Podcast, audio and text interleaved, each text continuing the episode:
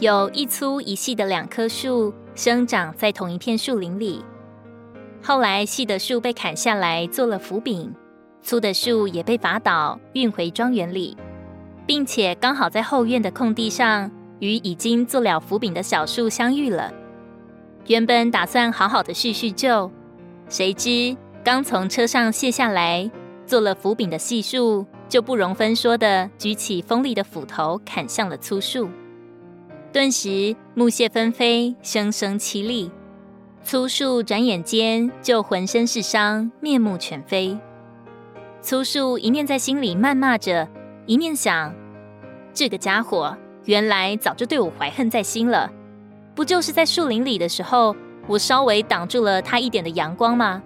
不就是在地底下，我的根稍微挤了他一下吗？哎，真没想到会落到他的手里。斧柄呢，看着粗树的表情。很清楚他在想什么，心里连连叫苦说：“朋友啊，这不能怪我，没看见是主人的手拿着我，我也是身不由己啊。”过了一些时候，粗树被做成了一件精美的家具，安放在主人的客厅里，备受关注和喜爱。斧柄呢，主人用完它后，他已随手将它扔在柴房门口的一个角落里。起风落雨的时候，粗树在舒适温暖的屋里，远远地望着在泥泞杂物里蜷缩的细树，心里翻腾的厉害，有许多话想对细树说。亲爱的同伴们，在你的身边有没有这样的伏笔呢？你是否也总觉得有一些人事事与你作对，有一些事处处让你为难？你是否总会身临窘困之境？几近绝望，喜乐干涸。你是否为这些抱怨过、消极过，甚至恨过呢？我们也不知道曾经多少误会了我们的遭遇，错怪了身边的同伴，不领悟这一切都是在主的手中，都有他的美意。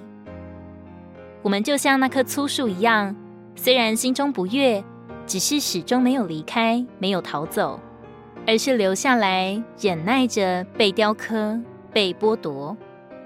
当恩典之水涨起的时候，我们在危难中经历了主的怜悯，在软弱里享受了他面光的顾惜，才慢慢的领悟那些斧柄是如何帮助过自己，以致成全自己至今的光景。你知道吗？或许神为了成全你。而要牺牲掉你周围的一些人或事，使他们成为了伏笔，使你成了神的杰作。他是神，他爱你。哦，愿我们今日就都懂得神的心，认识神的手。无论在任何境遇和时候，我们的心都能维持喜乐，盈溢甘甜。